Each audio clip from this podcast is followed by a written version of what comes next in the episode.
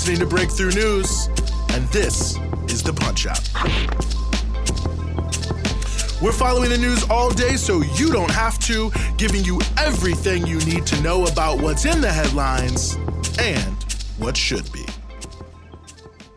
And yes, that's right. We are back with you here on the Punch Out 12 9 2020. We are well into December here. Very happy to be back with you on the Punch Out here, 5 p.m. Eastern Standard Time, Monday through Friday, 15 minutes. Everything you need to know, what's in the headlines, what's not in the headlines, and many other contextual things about all of those issues. This is it here on the Punch Out today. We're going to be talking a little bit more about Venezuela. Venezuela, how the socialists there were powered by the working class in their victory in the election on Sunday. We're going to talk about how capitalism, yes, capitalism, caused the ICU bed crisis that we're seeing now as the pandemic continues to increase here in the United States. And before we get to those two stories, though, we will circle back around to the ongoing mass impoverishment phase of the pandemic and how Congress just seems to be fiddling as working class lives are burning. Cush, cush.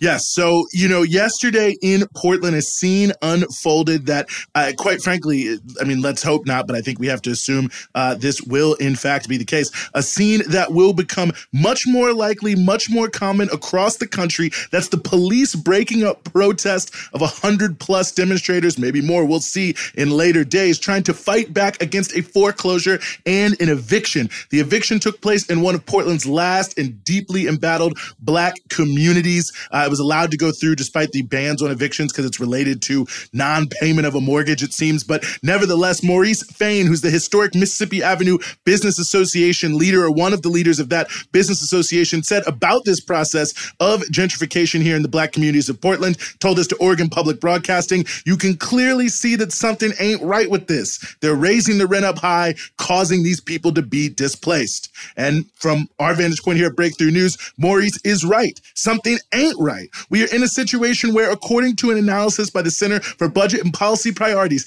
83 million adults, 83 million adults, that's 34%. 34% of all adults in the country reported that their household found it somewhat or very difficult to cover usual expenses such as food, rent, or mortgage, or car payments, or medical expenses, or student loans in the last seven days before they answered the survey.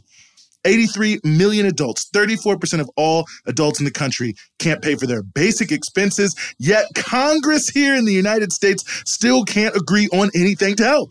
Now, you might be hearing here and seeing that the ball is rolling on some sort of negotiations. People seem like they're doing something, but there is a lot of stuff just flying around out there, a lot of press conferences happening, and we don't know what the final bill will be or if there will be one. But just to lay it out for you, the whole thing now is predicated on four main points that's liability protection, aid for cities and states, unemployment insurance, and stimulus checks.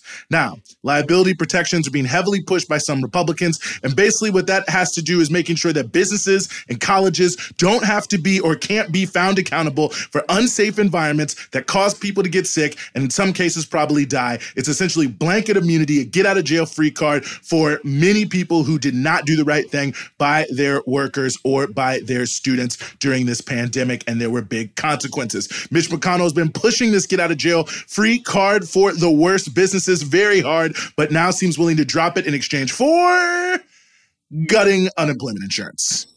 Aid for cities and states, also a big sticking point. Something state governors of both major parties have been lobbying Congress for, but in Congress, only Democrats have picked this up. Obviously, the economic uh, impact of the pandemic is looking like, because most of these states are not going to tax the ultra wealthy billionaires that live there, looking like they could result in millions of public sector job cuts due to tax shortfalls. So they want this money from the federal government to prevent these millions of jobs being lost, rightfully so. Some Republicans are dead set against, but the White House now seems to have jumped into it, saying that they are for this state and local money. But as mentioned above, they're doing it as part of a deal that does it in exchange for gutting unemployment insurance. Which is the next big issue the expanded unemployment benefits. Now, there's a proposal to give an extra $300 boost to unemployment payments uh, by a group of centrist senators. Mark Warner is one of those, those types of people. The White House proposal, now backed by McConnell, it seems, just drops that totally. An exchange would add a $600 stimulus check for adults, $600 for each child that a person had. Senator Bernie Sanders leading the effort to make that $600 $1,200. So, I mean, there you have it right there. The White House, Mitch McConnell trying to basically say we'll give you $600 and that's it. Some people saying we'll give you $300 over top of what you already get. I think it's some people saying let's get $1,200. That probably won't happen. How it's all going to shake out, not entirely clear, but it's just from your own life, just hearing those numbers and hearing what they're talking about, I think it's very clear for anyone who has any closeness to this crisis that none of this is really going to meet the depth of the crisis. In fact, I mean, talking about just rental assistance here, we're talking about evictions. The only thing that's even been mentioned in a bill or a draft bill put together by some centrist senators about this issue, $25 billion, a fraction of what would actually be needed. And it's not clear if there'll be any sort of assistance for renters uh, as it concerns mortgages. It's all up in the the air. So who knows what's going to happen, but it's not enough given the scale of the crisis. 34% of adults can't meet their basic expenses week to week. Now, there's all sorts of other issues that'll be thrown in there like I mentioned, but it's all going to come around those four broad pillars. But whatever passes actually is really just going to be a stopgap. In fact, the people in Congress are already talking about that. Well, something's going to happen next year at some point. Who knows? That could be February, that could be March. Who knows? Something will happen at some point. So we don't need to do that much now, despite the fact that we're facing mass impoverishment 34% of adults uh, and those in their household unable to either eat or pay the rent or, or, or any of their other major expenses that are out there. Let me just give you one major stat on how misplaced these priorities are. In 2019, the U.S. government spent $900 billion on the war in Afghanistan. In 2019, the total rent paid by people in the U.S., $512 billion. Yet funding for Afghanistan, no brainer, but helping people keep a roof over their heads seems to be an afterthought for most politicians in the U.S. This is something that Bernie Sanders spoke about very recently on MSNBC. We are the only major country on earth not to guarantee health care to all people as a human right. And if there's anything that I hope this terrible, terrible pandemic is showing the American people, is how far behind we are other countries around the world in taking care of our children, taking care of the unemployed, taking care of the elderly, taking care of the sick. We're the richest country in the history of the world. 92 million people today are uninsured or underinsured. That is beyond belief. That is why, in my view, we've got to move to Medicare for all, single payer, to guarantee health care to all people.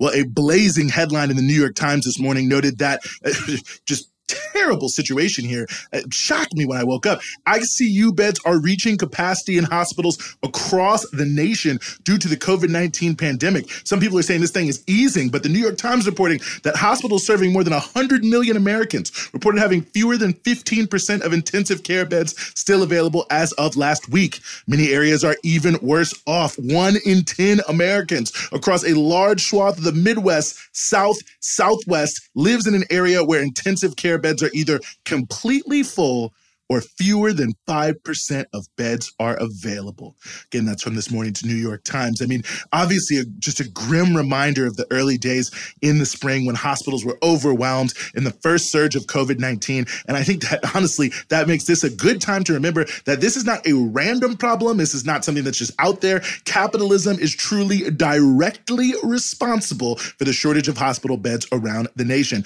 I mean, it's honestly pretty simple. As hospitals have become bigger and bigger private businesses and the free market has entered even more into healthcare than it already was. Investors and executives and even some people in government who are trying to, uh, you know, mirror this this market logic have demanded efficiency, better use of resources in hospitals. So they said, cut the hospital capacity. There's not enough people in here. There's too many empty beds. You need fewer beds, which is fewer unwanted costs. Implication being that you also have too many people working there. So let's get rid of some of these jobs and some of these workers because capacity is out of sync with occupancy, and we need to be efficient and ultimately more and more profitable by cutting things down to the bone. One 2006 study on this very issue noted that Boston's reduced hospital capacity was first and foremost due to the deregulation of rates and a forced focus on efficiency in this new free market medical environment there. New York State lost 20,000 hospital beds. 20,000 hospital beds, not just to these same free market reasons in the private sector, but major cuts by Republican and Democratic governors to the public hospital and health system dating back to 2006.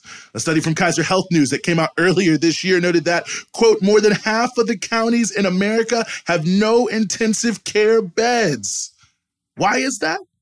Well, it's because there aren't enough people in those areas with health insurance for healthcare providers to even be able to afford the expensive equipment to run an ICU unit not enough people with insurance to be able to afford it. Half the counties in America, no ICU beds. Yet none of this ever seems to come up at all in any of these stimulus discussions in the entirety of 2020. The need to strengthen and expand our healthcare system in overall ways. I mean, the pandemic has just ripped the veil off of all of the flaws of the system here, but for the sake of profit, we just keep kicking the can down the road on a failed system. Clearly, the government and these big business people who back them want to be saved by a vaccine from making any major structural changes in this country. Remember, Remember, Joe Biden said for the richest Americans, nothing will fundamentally change. And, you know, maybe it'll work out that the vaccine will come and I hope everything turns to normal as quickly as possible. Terrible situation. But what about the next public health crisis?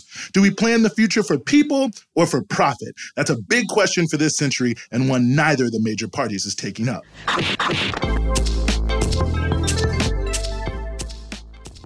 And finally, here, just want to circle back around to Venezuela. Now, I was able to get into some more of the CNE numbers. That's the National Electoral Commission there. Not available yesterday. They're having some issues with their, their website, uh, as it were.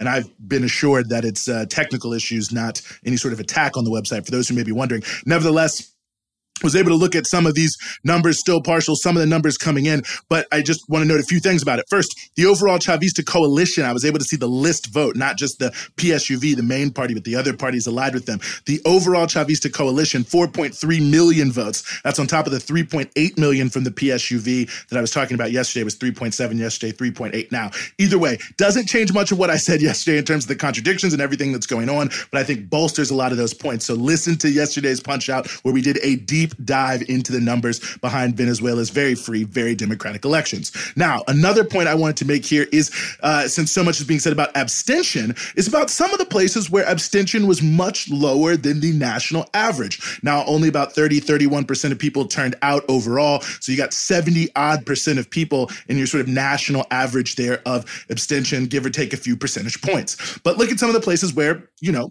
there was a much higher participation.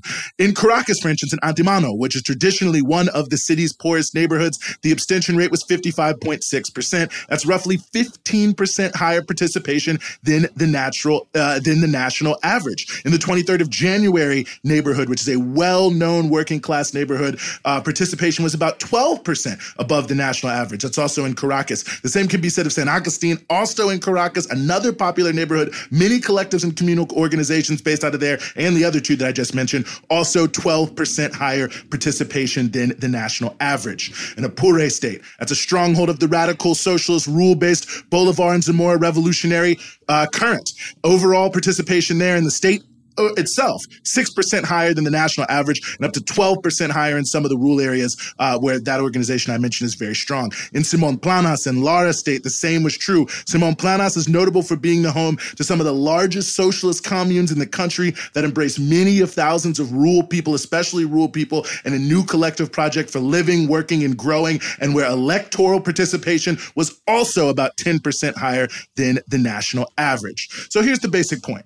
Whatever else you can say about those 4.3 million votes, it's clear that the core base of Chavismo is the poor and working classes of the urban and the rural areas. And it's also, it's also notable that many of the places I just mentioned are thick with communes and collectives and other expressions of popular power, grassroots democracy, if you will. In other words, there's a strong correlation between the areas with high levels of socialist organization rooted in communities and community projects where there was the least erosion of votes. The real foundation of the socialist project in Venezuela isn't authoritarianism, it's popular power in the working class and rural areas.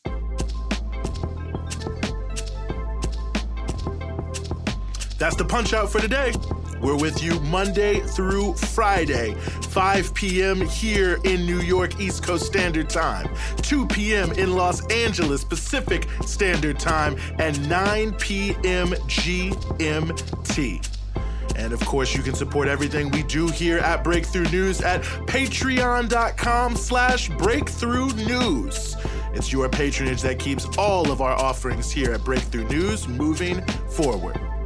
And of course, you can check us out across all your social media platforms Instagram, Twitter, Facebook at BT Newsroom.